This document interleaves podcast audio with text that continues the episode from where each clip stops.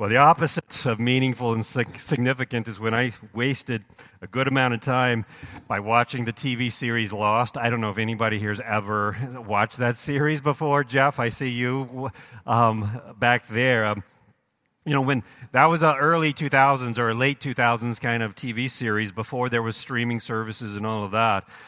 Well, during that TV series, each episode of Lost seemed to be uh, filled with intriguing events with the passengers of Oceanic Airline 815, which crashed on a mysterious island. And throughout the, the six seasons, things like, you know, what was that strange smoke monster? Or what was the significance of those recurring numbers that happened almost in every episode?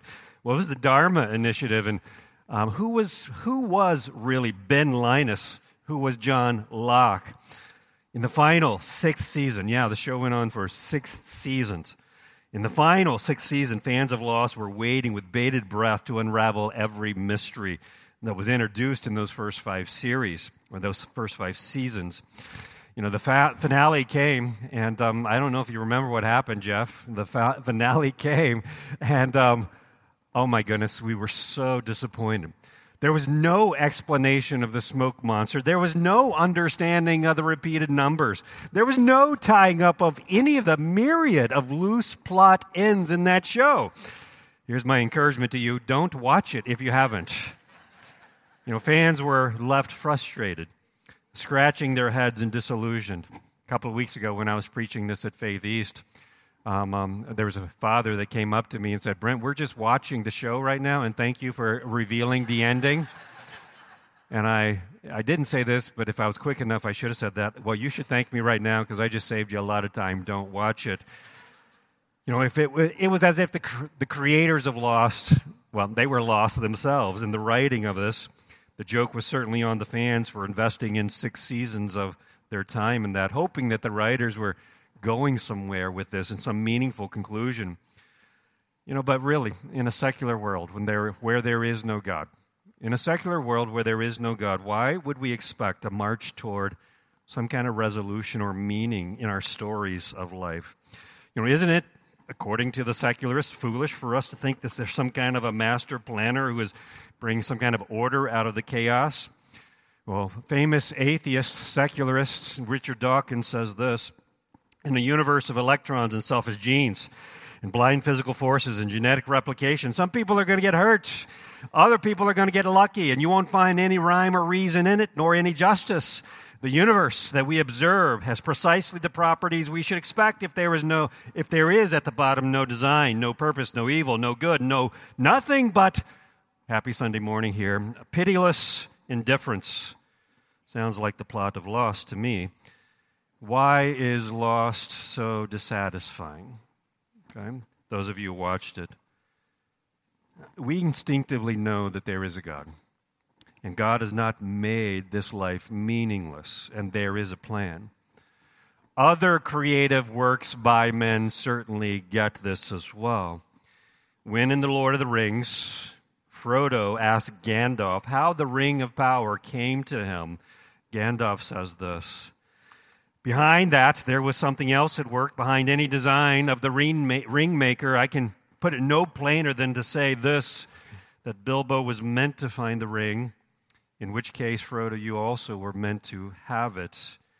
And that may be an encouraging thought as opposed to loss when there's nothing coherent about the story.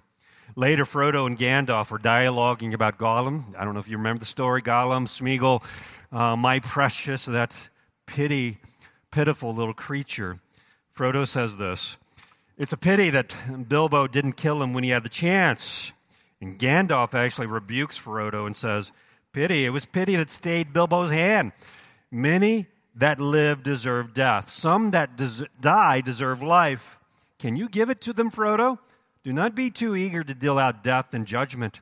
Even the very wise cannot see all ends. My heart tells me that Gollum has some part to play yet for good or ill, but before this is over.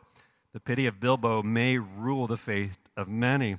Spoiler alert if you haven't read the series or watched the movie, that was the case, actually.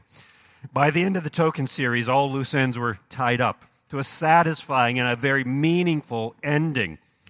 Furthermore, you never doubted, if you know the story, You know how it came to its ending and all the loose ends were tied up. You never doubted that along the way the characters were at the same time choosing, choosing, if you will please say choosing, choosing with their own wills. Tolkien's friend C.S. Lewis, in his work The Silver Chair, which is part of the Chronicles of Narnia series, describes the adventures of Eustace Clarence Scrubbs and Jill Pole. At a point of danger in the book, Eustace and Jill call. So they call for Aslan, the Christ figure in the story. And Aslan the lion comes and says that he has a task for Jill. And that's the reason, get this, that he called her. Jill, with great confusion, explains and reminds the Christ figure. I just encourage you, I don't think the Christ figure needs reminding, but she explains and reminds Aslan that she had called him. And Aslan said, You would have not called me unless I had been calling you. With those thoughts in mind, please turn to Ephesians chapter 1 on page 150 in the back section in the Bible, the New Testament in the chair in front of you. Um, this week, we're continuing our series, this annual series on building on our heritage in celebration of our 60th anniversary here at Faith Church. First part of our study in Ephesians is, is entitled Remembering Our Identity as One in Christ. And today we are opening up the Pandora's box of you are chosen predestination. How's that? Yes, we're going there. Everyone say there. there. That's where we're going. And before I'm tarred and feathered and run out of town today, may I just remind you of how much your entertainment features chosen once. Your entertainment features chosen once. Do I need, of course, I need to mention Star Wars Anakin. You were the chosen one, or Harry Potter, the boy that lived, the, the Lego movie, the special, if you remember that. How about the Terminator? Sarah Connor will give birth to the chosen one. Or the Hunger Games with Katniss Everdeen. Or this, this classic among all of us, Kung Fu Panda, right? Po. Okay. You know, can't you just imagine folks sitting around Starbucks debating whether or not Po had free will or was he determined? No, you can't imagine that at all because we don't do that. We are perfectly content with the outworking of what was meant to be with our entertainment choices. And at the same time, we're riveted by wondering what the characters will choose and if they will end up in the right places. But somehow, somehow, however, when it comes to us, we somehow are not content with the same tension. I am the captain of my ship. I am the master of my fate. God is my co pilot. You know, so as we read Ephesians chapter 1 in just a moment, I'm going to prepare you for this. I think we need preparation for this. So, a little bit of predestination preparation for us this morning. Ephesians chapter 1, here's the first thing Ephesians chapter 1 is all about God's work in salvation, while this is a way to possibly view Ephesians chapter 2. Ephesians chapter 2 can be viewed as salvation from man's perspective. Pastor John MacArthur, in his commentary on Ephesians 1, states that Ephesians 1 is one long run on sentence. Maybe you're I haven't been here in the last two weeks with um, your preachers that have been talking to you about this, but Ephesians 1 is one the longest run on sentence known to man. And in the Greek, it can be divided into three sections one about God the Father, God the Son's work, and God the Holy Spirit's work. So, chapter 1 is all about God's work from God's perspective.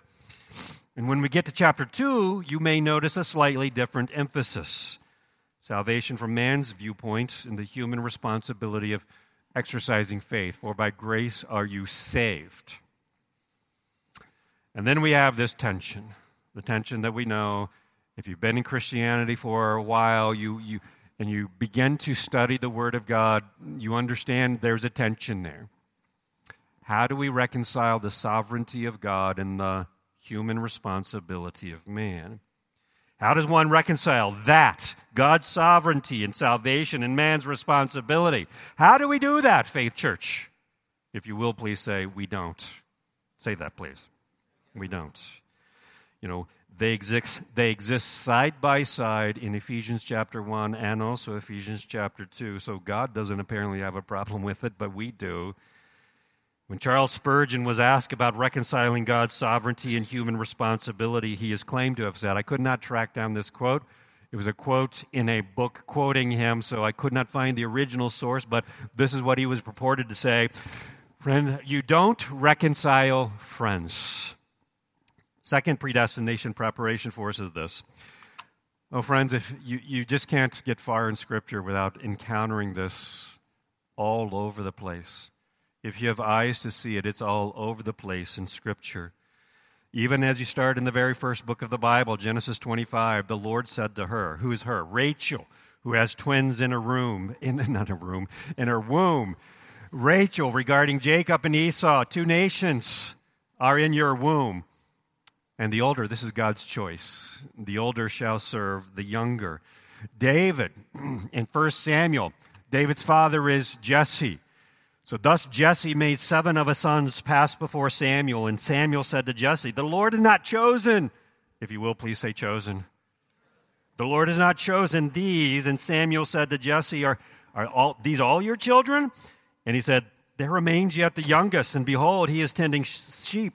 So he said, so he sent and brought a man, and the Lord said, Anoint him. Anoint means choose. He's a chosen one. Chose him, for this is he. Going on into the New Testament, you keep reading on and on, and you, and you counter it everywhere. All that the Father gives me will come to me. Fascinating. The Father gives them to Jesus, and they will come to Jesus. This is where C.S. Lewis got his line in The Silver Chair. You did not choose me, but I chose you, Jesus says. Fascinating statement right here in Acts. When the Gentiles heard this, they began rejoicing and glorifying the word of the Lord as, and here it is, as many as has been appointed to eternal life believe. There it is in the last five words God's sovereignty along with human responsibility. Appointed to eternal life, they believed. And many of you know this passage because it's dear and precious to you, and it's all over this passage. Romans chapter 8. And we know that God causes all things to work together for good to those who love God, to those who are called according to his purpose, called according to his purpose that Pastor Rod mentioned today, for those whom he foreknew. It's going to be a word that we're going to park on today as well in a little bit. Those who he foreknew. He also predestined, there it is, to become conformed to the image of his Son, so that he would be the firstborn among many brethren. And these whom he predestined, there it is again, he also called, and those who he called, he justified, and these whom he justified, he also glorified. It's all over that passage. First Thessalonians, Paul says this We give thanks to God always for all of you, knowing, brethren, beloved by God, his, his what of you? His what of you? Choice. Last year we studied through 1 Peter. We didn't probably park on this because it wasn't the point we were trying to make, but it was in 1 Peter 2 last year. Peter, an apostle of Jesus Christ, to those who reside as aliens scattered throughout Pontus, who are chosen according to the foreknowledge. There it is again, foreknow. Foreknowledge of God the Father by the sanctifying work of the Spirit to obey Jesus Christ and be sprinkled with his blood, the tr- trifold members of the Trinity there. My point is this you read Scripture, and it didn't take me long to find these verses. Not, not like I labored over these all afternoon one time. Just came like that because they're all over Scripture. If you have eyes to see it, predestination is there. The third predestination preparation is this grace and meaning or purpose in life. God's sovereign plan are all dependent upon this. I'm going to say this strongly, and I don't, I don't mean to say that if you don't believe quite as I do, you're not saved. Because I know there's debate, but I'm going to say this pretty strongly. Without predestination, there is no grace. I'm going to unpack that as we go, so hang on for a little bit. But without predestination, there is no grace. If there is meaning and purpose to life, there must be a sovereign God orchestrating it all. Unlike lost, and if there is at the end of time all loose ends are tied up, unlike lost, predestination and God's sovereignty must be true. Early church father Augustine engaged in a confrontation with a group of people later known as the Pelagians who believed that God's choice. Okay, so this is how they can, they tried to work this out.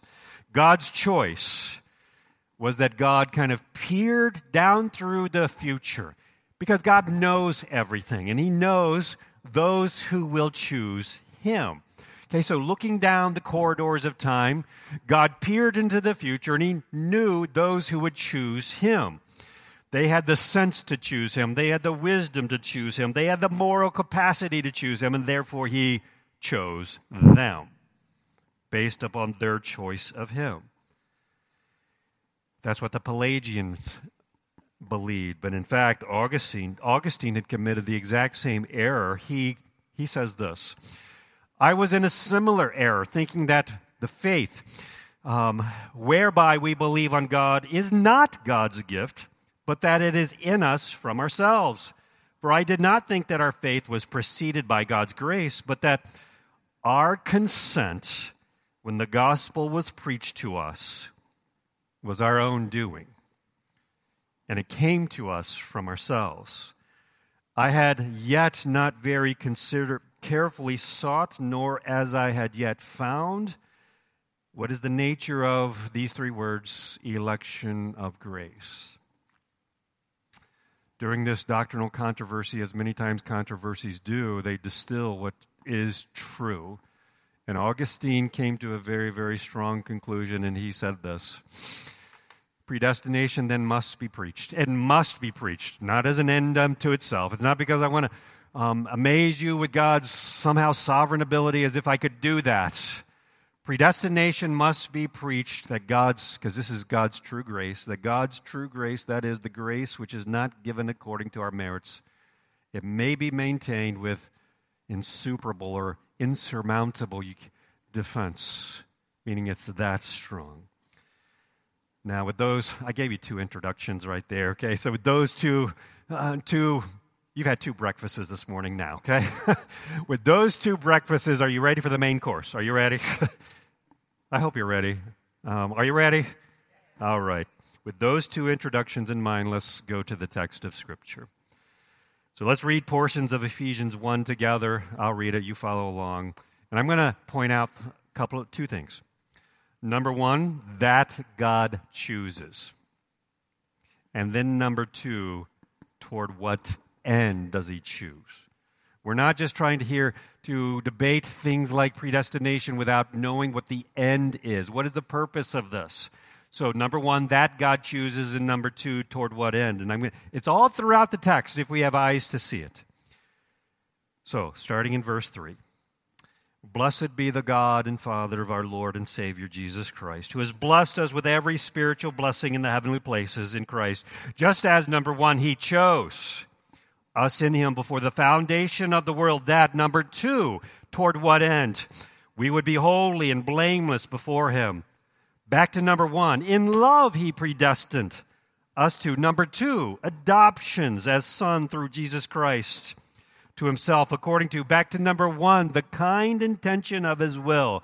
Will, his, he chose this. Number two, to the praise of the glory of his grace. Toward what end? There it is which he freely bestowed upon us in the beloved. Jump down to verse 11. Also, we, having obtained an inheritance, having, number one, been predestined according to his purpose that he chose, who works all things after, number one, the counsel of his will that he chose. Toward what end? To the end that we were, who were the first to hope in Christ, would be to the praise of his glory. There's the end. Jump down to verse 18, and this is so amazing to Paul that you know, this is one longest run on sentence known to man, and then he prays that we might understand all of these things. I pray that the eyes of your heart may be enlightened so that you will know what is the hope, number one, that he chose of his calling. What are the riches of the glory? Number two, toward what end of. Oh, this is fascinating. God has an inheritance of his inheritance in the saints. God has an inheritance. Unlike the series Lost that I started with, more like Tolkien and Lewis, who were Christians. things that happen are meant to happen. There is meaning, and all of it is driving toward a compelling end, and all loose ends will be tied up. And so, with that, we're talking this morning about your identity. You are chosen if you are in Christ. That should be a, a, a part of your stable, rock solid identity, believing this. And the doctrine of God the Father's choosing okay, uh, provides three necessary supports for grace. If there is not this kind of choosing, I'm going to I'm going to tell you again there is no grace. Grace depends on what I'm talking about here today.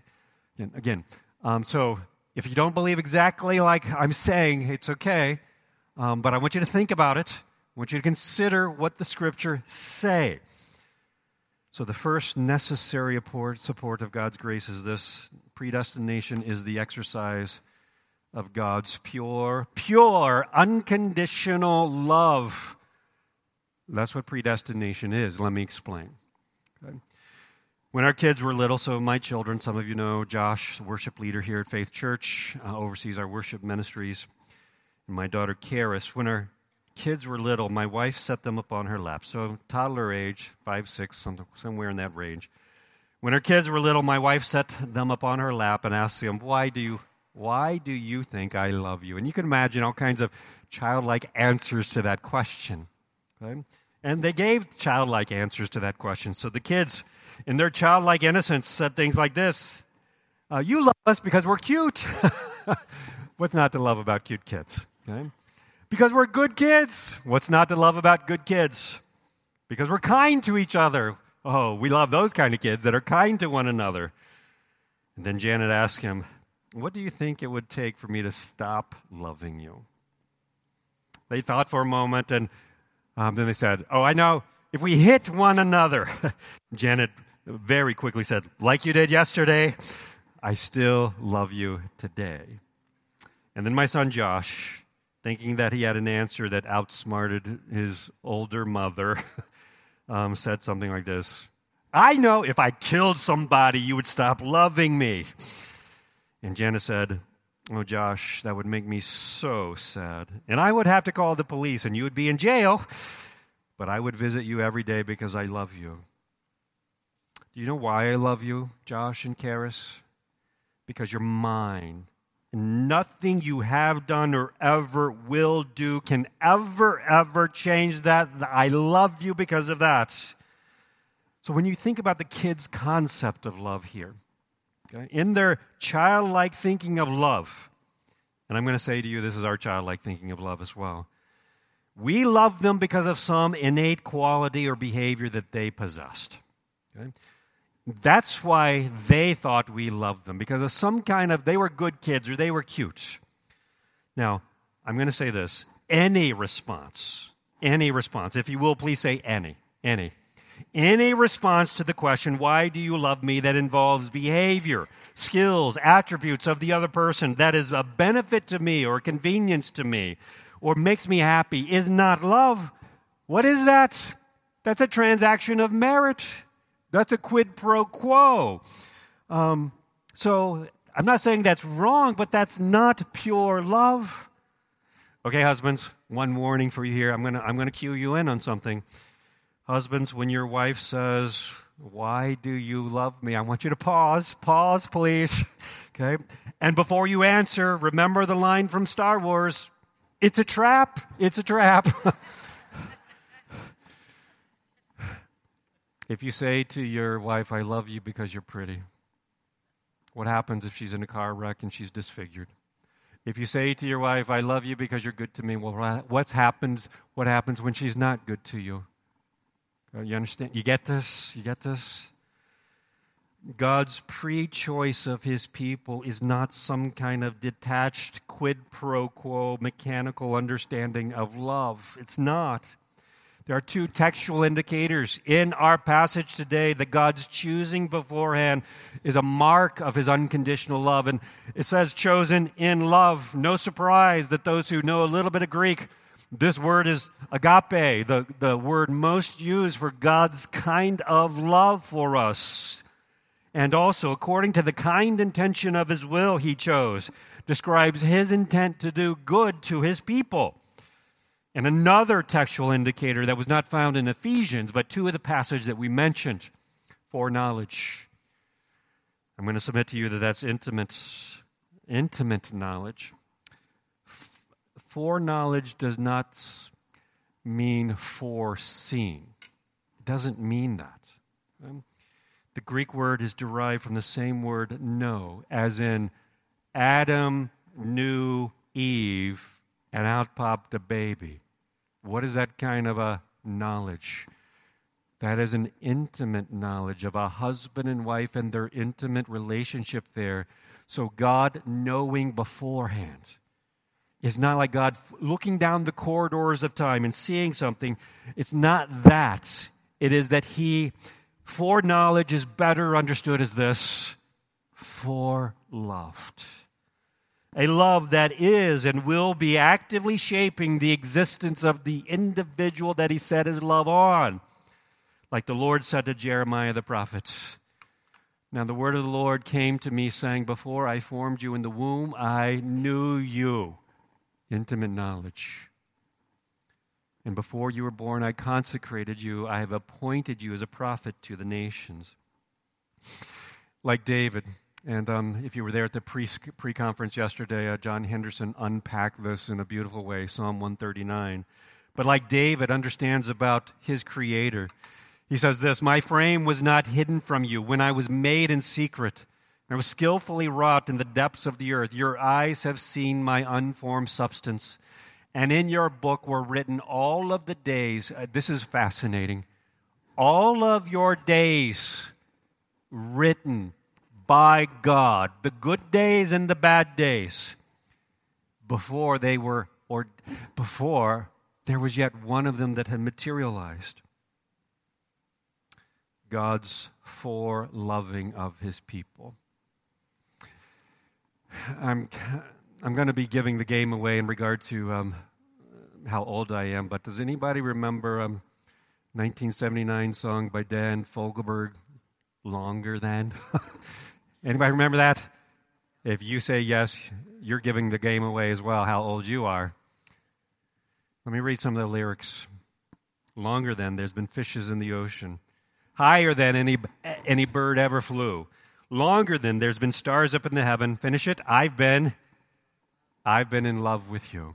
Now, now that what a sappy human love song, okay?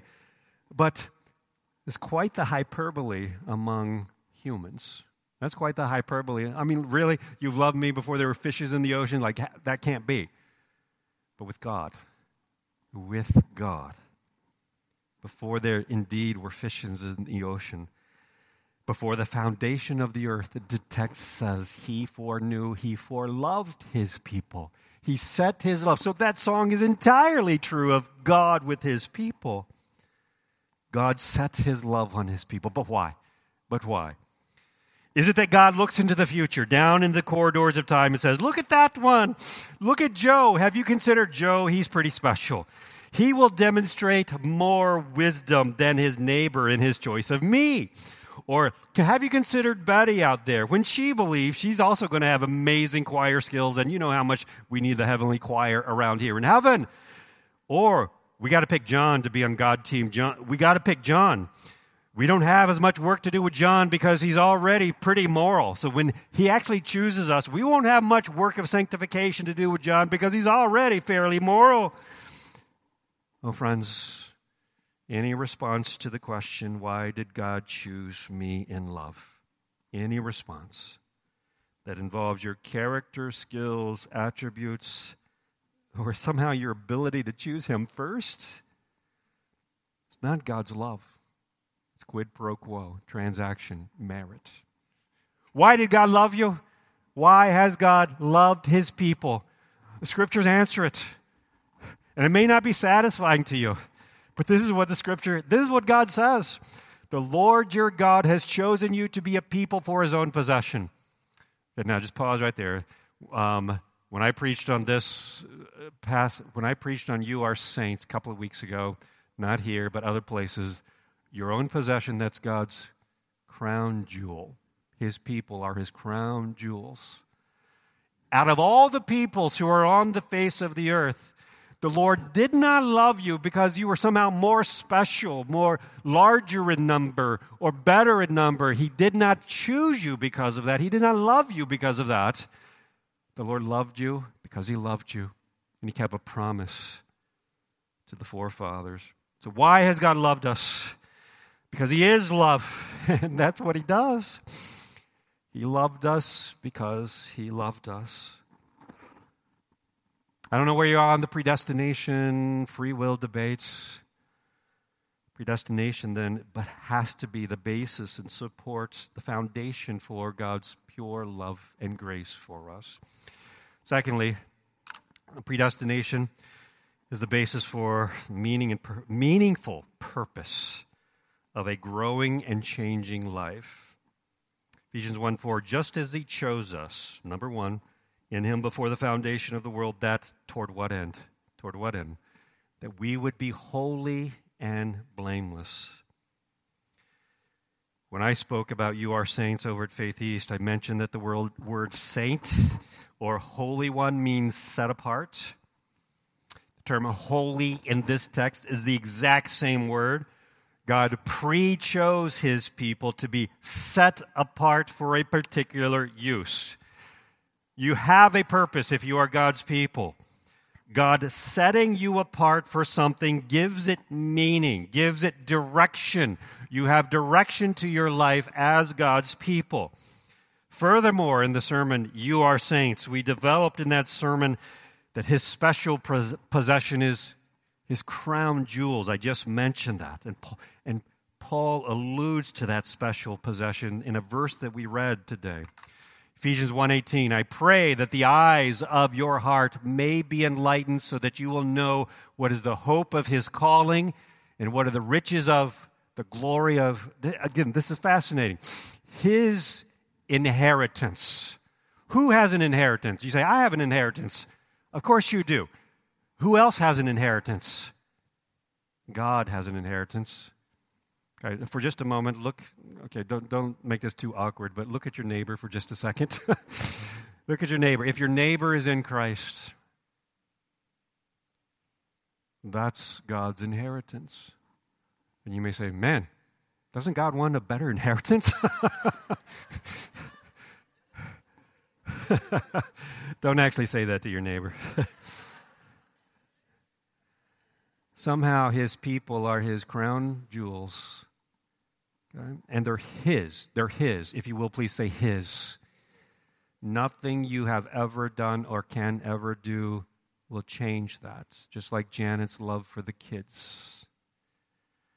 And please notice the future aspect of all of this as well. An inheritance comes when? When does an inheritance come? In the future. Okay, when will we when will God's people be holy and blameless? Will be future. Okay? So if his people will be future, holy and blameless, and will someday be an inheritance for God, what does that mean about his choosing of his people right now? His people were not holy and blameless when he chose them. He chose us not because we were holy and blameless, but that we might be holy and blameless.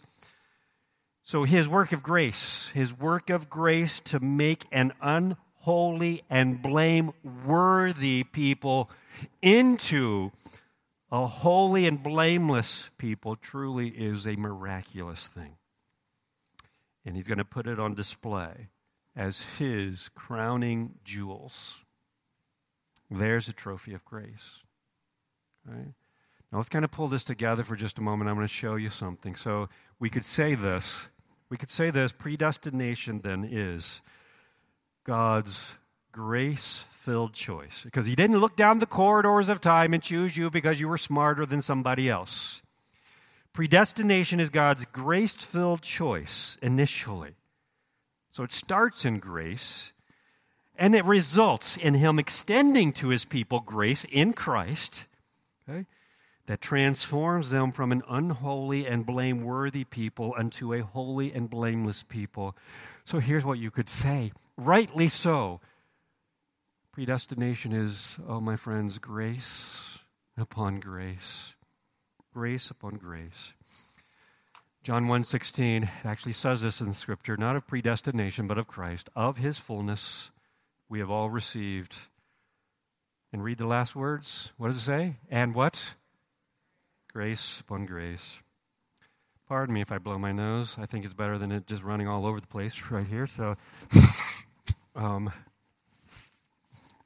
I know that's not pleasant, but um, there's an alternative that's worse. Okay?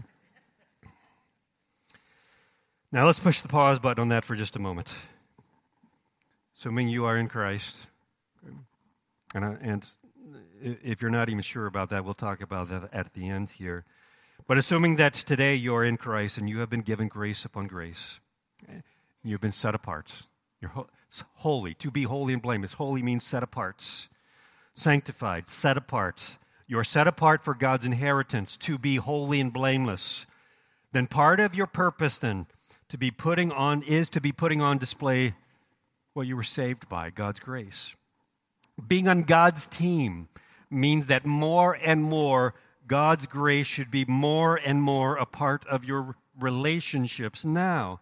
So that means our childlike understanding of love is to be different.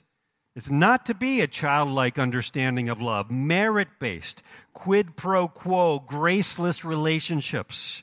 Loving others who, loves you, who love you. What good is that?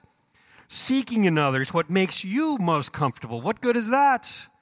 Pursuing others, in pursuing from others what be what might be most profitable and easy and convenient for you.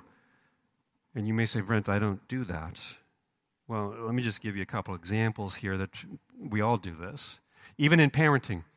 You know, in parenting, often we give our kids things and we say it's love, but sometimes we're just flat out bribing them to be quiet, right? I will give them this because this child is annoying me right now, and I want them to shut up. And if I, and I, I couch it in terms of loving them, I'm going to give them something, but I'm hoping in return that they will be quiet.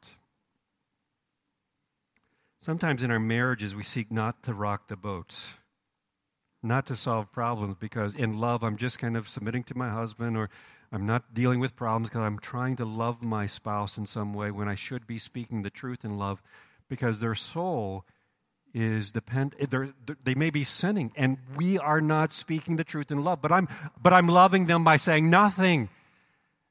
What you're doing there is quid pro quo. I'm just trying to live for my peace. If as god's people we are not orienting our lives around what we have been chosen for meaning to give a different kind of love you're going to have a sense of cosmic schizophrenia. Two identities in one person. And we will and should have a sense of guilt and discontentment and fear and anxiety. If, on the other hand, we are orienting our life as God's chosen around becoming what God has predestined us for, holy and blameless, and that includes the kind of grace and love that He saved us with, extending that to others. And we are extending God's grace to those disobedient children that unfair boss, that hard to live with spouse, that slanderer against you. We are indeed growing in loving those who are not or cannot love us back. And if that's what you're doing, you're doing you will have a, an incredible sense of unshakable confidence, a sense of purpose and meaning. You have joy. For our soul will be aligned with what God chose us for and what He saved us with as well. Faith, I want to commend you. So, for 60 years, for 60 years of our existence here, that kind of living has certainly been part, large, largely true of Faith Church members, and I want to thank you for that. And, uh, and obviously, we want to desire to build on our heritage even more and more, excel still more in that as well. Finally, the third necessary foundation that predestination supplies for God's grace is this predestination is a satisfying explanation um, for God's plan for the ages. You know, in Paul's exuberance, so, so Paul has a reason he has the longest run on sentence known to man. In Paul's exuberance, um, Paul excitedly gives the game away, just like I did to the father from Faith East a couple of weeks ago when I told him the end of Lost. But Paul spoils the end game so that everybody knows the last chapter of mankind's history book. He reveals that redemptive history has a coherent plot line, unlike Lost. There will be no scratching of our heads and wonderings. Was there any meaning and purpose for all of this life? Was everything that happened simply randomly insignificant? Where is the satisfying ending of the story? The master, our author of mankind's history, has so designed that all loose ends will culminate satisfyingly in spotlighting Okay? Shining the lights and magnifying the most glorious aspect of the character of our God. It's His grace. If, if that's not what Ephesians 1 6 means, I'm not exactly sure what it means. Why is all this happening? Paul gives the game away to the praise and the glory of His grace. It's not to the praise and the glory of His wrath. It's not to the praise and the glory of his ability to spin galaxies in his hands, although he can do that, but to the praise and the glory of his grace, grace upon grace, with his people as the one and only exhibit as his crown jewels shining like the stars for all to see. And this was all predetermined by God's choice before the foundation of the earth to be the coherent plot line of redemptive history. Now, friends, um, well, let's just chat for just a moment here. Um, well, I'll do the chatting, you do the listening. Um, we live in a culture that values choice above everything else, right? Uh, here in rich America, Okay, we have all kinds of choices. We get so upset when we don't have choices. When you go to the restaurant and you pick what they say is on the menu and then they don't have it, we get mad. Sometimes there's so many choices we become immobilized. We cannot even choose anymore. We even have an ungodly and immoral philosophy that has adopted that name pro choice. As a modern and rich people, we love our choices what does all the angst and the theological debates about God's choosing reveal? Here's what I think it reveals. So we love our choices, but we begrudge God for what we love ourselves the ability to choose. So we begrudge God for his choice. Furthermore, in begrudging God his choice, I'm just going to say this, I'm going to say this strongly. If we begrudge God his choice, you are still in your sins. And here's why. If there was no choice of you, then there was no choice of another before you that would be the basis of grace. We studied this verse last year knowing that you were not redeemed with perishable things like silver or gold from your futile way of life, inherited from your forefathers, but with the precious blood as a lamb, unblemished and spotless, the blood of Christ. For he was, say the word, what is the word? He was what? Oh, foreknown. This is not that God, some, God the Father somehow seeing down in the future that the Son would do something. God did not just foresee his son, but God the Father knew him intimately. God the Father chose the one who he foreloved, the one residing in his own bosom. He chose his own son so that we might, so that he might choose a people to have the grace that his own son secured. And in doing so, we have grace upon grace. So if there is no predetermined choice. There is no grace upon uh, grace found in the chosen one, Christ. If you are here today and do not know Jesus as the chosen one, as the gift of grace for, for God's people, you may be wondering, and this is a perfectly logical question this morning. Perfectly logical. I would anticipate you would ask this How do I know that I am chosen? Okay? Let me just say this if you are sick and there is a cure, and you say, I will never take the cure ever, and then you die from that sickness, guess what? Your predestination, you're predestined to die. You were not chosen. Okay?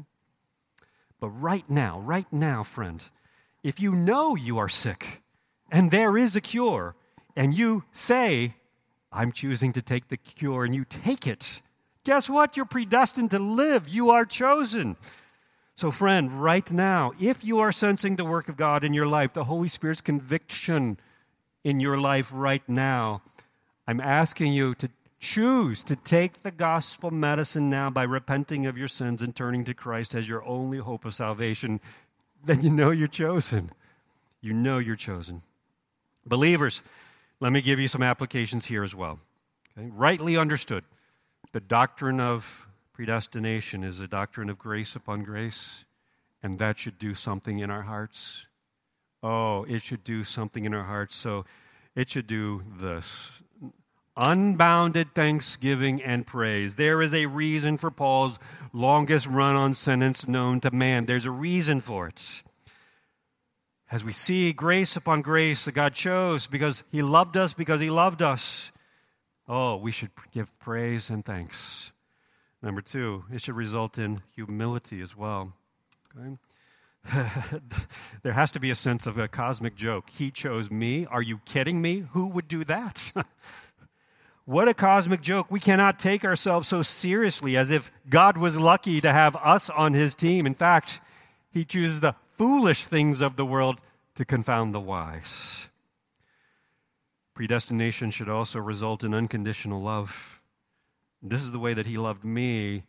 So, more and more, me growing out of some kind of childlike merit love and into grace, unconditional love. Love people not because of what they do back for you, but simply because love is the goal there. It also should result in this repentance from any kind of divisive self righteousness among God's people. Oh, this is, this is one of our struggles in the church and religious settings. I think I'm better and I'm, I'm more morally washed up. I'm more, um, I'm practicing my spiritual disciplines compared to you. And in some way, I begin to boast about who I am because of all the things that I do. Predestination kills that. He did not choose you because of, of what you did, He chose you because He loved you. If I understand this right, divisive self righteousness should be gone. Eternal security. Oh, this should give us great confidence. His people are His. You are mine. Nothing you have ever done, could ever do, would ever change that. And finally, this may not be logical for you. I think it is. But it passionate outreach.